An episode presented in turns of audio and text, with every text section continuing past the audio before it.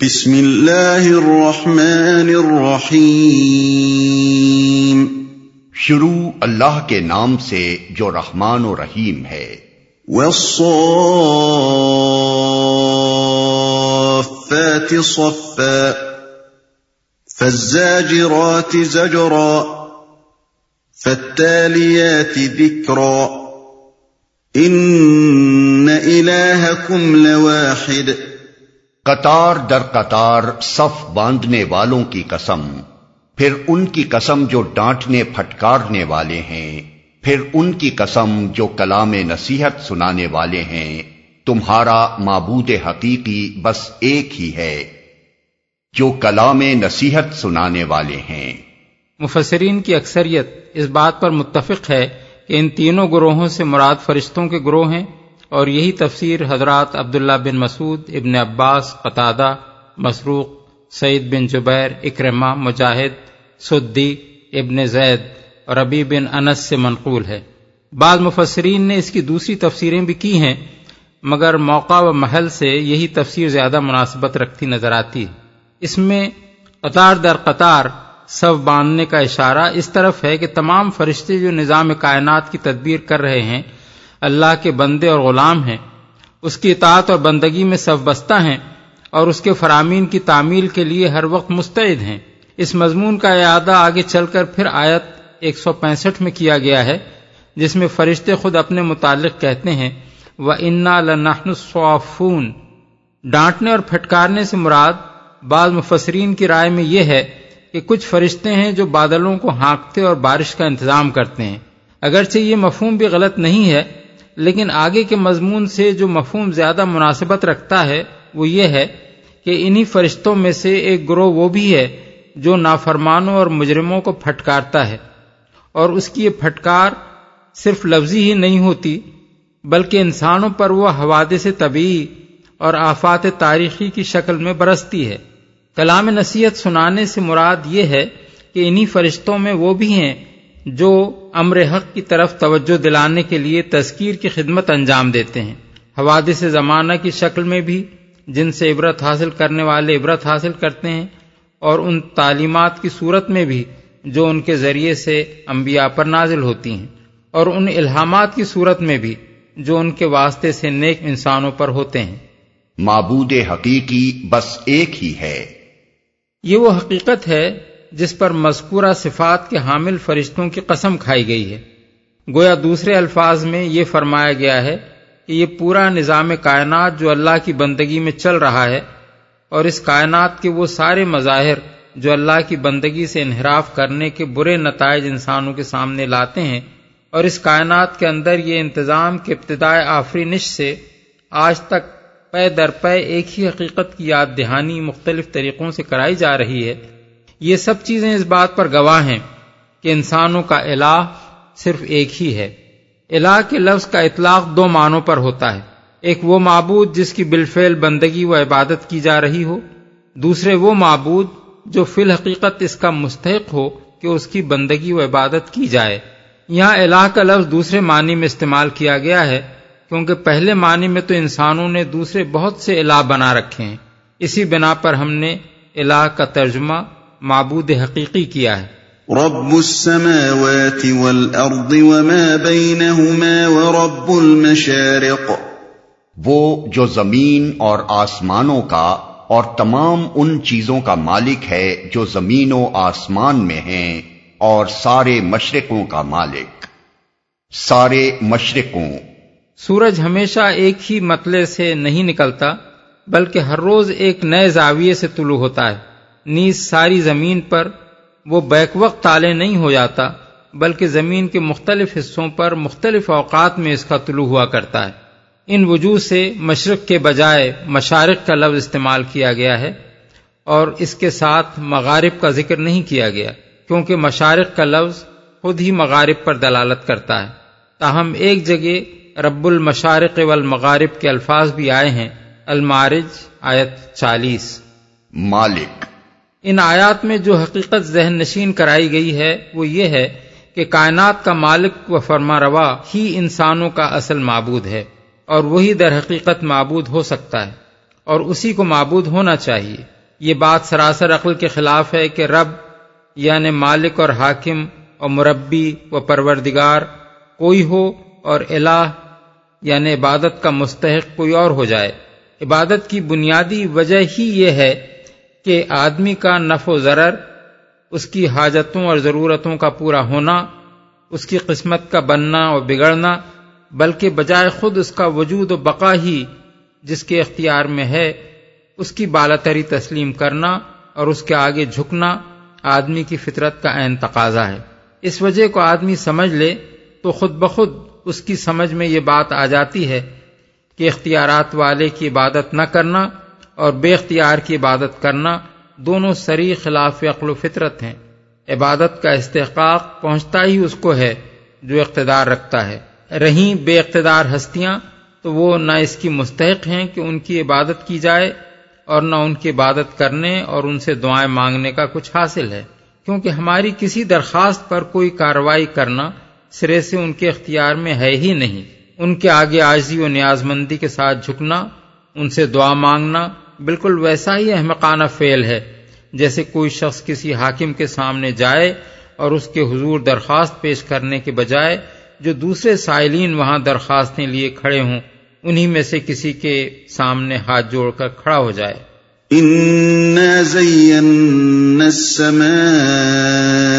الدنيا وحفظا من كل شيطان مارد۔ ہم نے آسمان دنیا کو تاروں کی زینت سے آراستہ کیا ہے اور ہر شیطان سرکش سے اس کو محفوظ کر دیا ہے۔ آسمان دنیا کو آسمان دنیا سے مراد قریب کا آسمان ہے جس کا مشاہدہ کسی دوربین کی مدد کے بغیر ہم برہنا آنکھ سے کرتے ہیں۔ اس کے آگے جو عالم مختلف طاقتوں کی دوربینوں سے نظر آتے ہیں اور جن عالموں تک ابھی ہمارے وسائل مشاہدہ کی رسائی نہیں ہوئی ہے، وہ سب دور کے آسمان ہیں۔ اس سلسلے میں یہ بات بھی ملحوظ خاطر رہے کہ سما کسی متعین چیز کا نام نہیں ہے، بلکہ قدیم ترین زمانے سے آج تک انسان بالعموم یہ لفظ اور اس کے ہمان الفاظ عالم بالا کے لیے استعمال کرتا چلا آ رہا ہے۔ اس کو محفوظ کر دیا ہے۔ یعنی عالم بالا محض خلا ہی نہیں ہے کہ جس کا جی چاہے اس میں نفوذ کر جائے، بلکہ اس کی بندش ایسی مضبوط ہے اور اس کے مختلف خطے ایسی مستحکم سرحدوں سے محصور کیے گئے ہیں کہ کسی شیطان سرکش کا ان حدوں سے گزر جانا ممکن نہیں ہے۔ کائنات کے ہر تارے اور ہر سیارے کا اپنا ایک دائرہ اور کرا یعنی اسفیئر ہے جس کے اندر سے کسی کا نکلنا بھی سخت دشوار ہے اور جس میں باہر سے کسی کا داخل ہونا بھی آسان نہیں ہے۔ ظاہری آنکھ سے کوئی دیکھے تو خلائے محض کے سوا کچھ نظر نہیں آتا، لیکن حقیقت میں اس خلا کے اندر بے حد و حساب خطے ایسی مضبوط سرحدوں سے محفوظ کیے گئے ہیں، جن کے مقابلے میں آہنی دیواروں کی کوئی حقیقت نہیں ہے۔ اس کا کچھ اندازہ ان گوناگوں مشکلات سے کیا جا سکتا ہے۔ جو زمین کے رہنے والے انسان کو اپنے قریب ترین ہمسائے چاند تک پہنچنے میں پیش آ رہی ہیں۔ ایسی ہی مشکلات زمین کی دوسری مخلوق یعنی جنوں کے لیے بھی عالم بالا کی طرف صعود کرنے میں مانے ہیں۔ لا يسمعون الى الملأ الاعلى ويقذفون من كل جانب دحورا ولهم عذاب واصب۔ الا من خطف الخطفه فاتبعه شهاب ثاقب۔ یہ شیاطین ملائے آلہ کی باتیں نہیں سن سکتے۔ ہر طرف سے مارے اور ہانکے جاتے ہیں اور ان کے لیے پہ ہم عذاب ہے۔ تاہم اگر کوئی ان میں سے کچھ لے اڑے تو ایک تیز شولا اس کا پیچھا کرتا ہے۔ اس مضمون کو سمجھنے کے لیے یہ بات نگاہ میں رہنی چاہیے۔ کہ اس وقت عرب میں کہانت کا بڑا چرچا تھا۔ جگہ جگہ کاہن بیٹھے پیشین گوئیاں کر رہے تھے، غیب کی خبریں دے رہے تھے گم شدہ چیزوں کے پتے بتا رہے تھے اور کچھ لوگ اپنے اگلے پچھلے حال دریافت کرنے کے لیے ان سے رجوع کر رہے تھے۔ ان کاہنوں کا دعویٰ یہ تھا کہ جن اور شیاطین ان کے قبضے میں ہیں اور وہ انہیں ہر طرح کی خبریں لا لا کر دیتے ہیں۔ اس ماحول میں جب رسول اللہ صلی اللہ علیہ وسلم منصب نبوت پر سرفراز ہوئے اور آپ نے قرآن مجید کی آیات سنانی شروع کی، جن میں پچھلی تاریخ اور آئندہ پیش آنے والے حالات کی خبریں دی گئی تھیں، اور ساتھ ساتھ آپ نے یہ بھی بتایا کہ ایک فرشتہ یہ آیات میرے پاس لاتا ہے، تو آپ کے مخالفین نے فوراً آپ کے اوپر کاہن کی پھپتی کس دی اور لوگوں سے کہنا شروع کر دیا کہ ان کا تعلق بھی دوسرے کاہنوں کی طرح کسی شیطان سے ہے، جو عالم بالا سے کچھ سنگن لے کر ان کے پاس آ جاتا ہے اور یہ اسے وہی الہی بنا کر پیش کر دیتے ہیں۔ اس الزام کے جواب میں اللہ تعالی یہ حقیقت ارشاد فرما رہا ہے کہ شیاطین کی تو رسائی ہی عالم بالا تک نہیں ہو سکتی۔ وہ اس پر قادر نہیں ہے کہ ملائے اعلی یعنی گروہ ملائکہ کی باتیں سن سکیں۔ اور لا کر کسی کو خبریں دے سکیں۔ اور اگر اتفاقاً کوئی ذرا سی بھنک کسی شیطان کے کان میں پڑ جاتی ہے، تو قبل اس کے کہ وہ اسے لے کر نیچے آئے، ایک تیز شولہ اس کا تعاقب کرتا ہے۔ دوسرے الفاظ میں، اس کا مطلب یہ ہے کہ ملائکہ کے ذریعے سے کائنات کا جو عظیم الشان نظام چل رہا ہے، وہ شیاطین کی درندازی سے پوری طرح محفوظ ہے۔ اس میں دخل دینا تو درکنار اس کی معلومات حاصل کرنا بھی ان کے بس میں نہیں ہے۔ فاستفتهم اهم اشد خلقا ام من خلقنا؟ انا خلقناهم من طين لازب۔ اب ان سے پوچھو ان کی پیدائش زیادہ مشکل ہے یا ان چیزوں کی جو ہم نے پیدا کر رکھی ہیں؟ ان کو تو ہم نے لیس دار گارے سے پیدا کیا ہے۔ جو ہم نے پیدا کر رکھی ہیں۔ یہ کفار مکہ کے اس شبہ کا جواب ہے جو وہ آخرت کے بارے میں پیش کرتے تھے۔ ان کا خیال یہ تھا کہ آخرت ممکن نہیں ہے کیونکہ مرے ہوئے انسانوں کا دوبارہ پیدا ہونا محال ہے۔ اس کے جواب میں امکان آخرت کے دلائل پیش کرتے ہوئے اللہ تعالی سب سے پہلے ان کے سامنے یہ سوال رکھتا ہے کہ اگر تمہارے نزدیک مرے ہوئے انسانوں کو دوبارہ پیدا کرنا بڑا سخت کام ہے جس کی قدرت تمہارے خیال میں ہم کو حاصل نہیں ہے، تو بتاؤ کہ یہ زمین و آسمان اور یہ بے شمار اشیاء جو آسمانوں اور زمین میں ہیں، ان کا پیدا کرنا کوئی آسان کام ہے؟ آخر تمہاری عقل کہاں ماری گئی ہے کہ جس خدا کے لیے یہ عظیم کائنات پیدا کرنا مشکل نہ تھا اور جو خود تم کو ایک دفعہ پیدا کر چکا ہے، اس کے متعلق تم یہ سمجھتے ہو کہ تمہاری دوبارہ تخلیق سے وہ آجز ہے۔ لیس دار گارے سے پیدا کیا ہے۔ یعنی یہ انسان کوئی بڑی چیز تو نہیں ہے، مٹی سے بنایا گیا ہے اور پھر اسی مٹی سے بنایا جا سکتا ہے۔ لیسدار گارے سے انسان کی پیدائش کا مطلب یہ بھی ہے کہ انسان اول کی پیدائش مٹی سے ہوئی تھی اور پھر آگے نسل انسانی اسی پہلے انسان کے نطفے سے وجود میں آئی۔ اور یہ بھی ہے کہ ہر انسان لیسدار گارے سے بنا ہے۔ اس لیے کہ انسان کا سارا مادہ وجود زمین ہی سے حاصل ہوتا ہے۔ جس نطفے سے وہ پیدا ہوا ہے، وہ غذا سے بنتا ہے اور استقرار حمل کے وقت سے مرتے دم تک اس کی پوری ہستی جن اجزاء سے مرکب ہوتی ہے، وہ سب بھی غذا ہی سے فراہم ہوتے ہیں۔ یہ غذا خواہ حیوانی ہو یا نباتی آخر کار اس کا ماخذ وہ مٹی ہے جو پانی کے ساتھ مل کر اس قابل ہوتی ہے۔ کہ انسان کی خوراک کے لیے غلے اور ترکاریاں اور پھل نکالے اور ان حیوانات کو پرورش کرے جن کا دودھ اور گوشت انسان کھاتا ہے۔ بس بنا استدلال یہ ہے کہ یہ مٹی اگر حیات قبول کرنے کے لائق نہ تھی تو تم آج کیسے زندہ موجود ہو؟ اور اگر اس میں زندگی پیدا کیے جانے کا آج امکان ہے، جیسا کہ تمہارا موجود ہونا خود اس کے امکان کو سری طور پر ثابت کر رہا ہے تو کل دوبارہ اسی مٹی سے تمہاری پیدائش کیوں ممکن نہ ہوگی بل عجبت ويسخرون. وإذا ذكروا لا يذكرون. وإذا رأوا آية يستسخرون. وقالوا إن هذا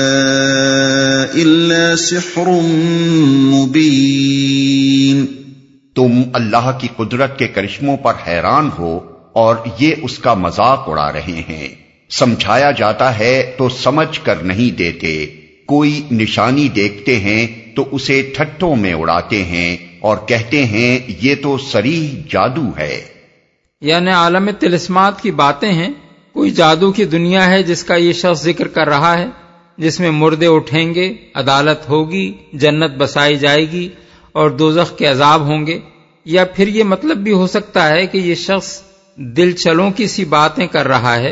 اس کی یہ باتیں ہی اس بات کا سری ثبوت ہیں کہ کسی نے اس پر جادو کر دیا ہے، جس کی وجہ سے بھلا چنگا آدمی یہ باتیں کرنے لگا۔ أَإِذَا مِتْنَا وَكُنَّا تُرَابًا وَعِظَامًا أَإِنَّا لَمَبْعُوثُونَ أَوَ آبَاؤُنَا الْأَوَّلُونَ قُلْ نَعَمْ وَأَنْتُمْ دَاخِرُونَ بھلا کہیں ایسا ہو سکتا ہے کہ جب ہم مر چکے ہوں اور مٹی بن جائیں اور ہڈیوں کا پنجر رہ جائیں، اس وقت ہم پھر زندہ کر کے اٹھا کھڑے کیے جائیں۔ اور کیا ہمارے اگلے وقتوں کے آبا و اجداد بھی اٹھائے جائیں گے؟ ان سے کہو ہاں اور تم خدا کے مقابلے میں بے بس ہو۔ یعنی اللہ جو کچھ بھی تمہیں بنانا چاہے بنا سکتا ہے۔ جب اس نے چاہا، اس کے ایک اشارے پر تم وجود میں آ گئے۔ جب وہ چاہے گا اس کے ایک اشارے پر تم مر جاؤ گے۔ اور پھر جس وقت بھی وہ چاہے گا اس کا ایک اشارہ تمہیں اٹھا کھڑا کرے گا۔ فَإِنَّمَا هِيَ زَجْرَةٌ وَاحِدَةٌ فَإِذَا هُمْ يَنظُرُونَ۔ بس ایک ہی جھڑکی ہوگی اور یکا یک یہ اپنی آنکھوں سے وہ سب کچھ جس کی خبر دی جا رہی ہے دیکھ رہے ہوں گے۔ یعنی جب یہ بات ہونے کا وقت آئے گا تو دنیا کو دوبارہ برپا کر دینا کوئی بڑا لمبا چوڑا کام نہ ہوگا، بس ایک ہی جھڑکی سوتوں کو جگہ اٹھانے کے لیے کافی ہوگی۔ جھڑکی کا لفظ یہاں بہت معنی خیز ہے۔ اس سے باس بادل موت کا کچھ ایسا نقشہ نگاہوں کے سامنے آتا ہے کہ ابتدائے آفرینش سے قیامت تک جو انسان مرے تھے، وہ گویا سوتے پڑے ہیں۔ یکائک کوئی ڈانٹ کر کہتا ہے کہ اٹھ جاؤ اور بس آن کی آن میں وہ سب اٹھ کھڑے ہوتے ہیں۔ وقالوا يا ويلنا هذا يوم الدين۔ اس وقت یہ کہیں گے ہائے ہماری کم بختی یہ تو یوم الجزا ہے۔ هذا يوم الفصل الذي كنتم به تكذبون۔ یہ وہی فیصلے کا دن ہے جسے تم جھٹلایا کرتے تھے۔ ہو سکتا ہے کہ یہ بات ان سے اہل ایمان کہیں۔ ہو سکتا ہے یہ فرشتوں کا قول ہو۔ ہو سکتا ہے کہ میدان حشر کا سارا ماحول اس وقت زبان حال سے یہ کہہ رہا ہو۔ اور یہ بھی ہو سکتا ہے کہ یہ خود انہی لوگوں کا دوسرا رد عمل ہو۔ یعنی اپنے دلوں میں وہ اپنے آپ ہی کو مخاطب کر کے کہیں کہ دنیا میں ساری عمر تم یہ سمجھتے رہے کہ کوئی فیصلے کا دن نہیں آنا ہے، اب آ گئی تمہاری شامت۔ جس دن کو جھٹلاتے تھے، وہی سامنے آ گیا۔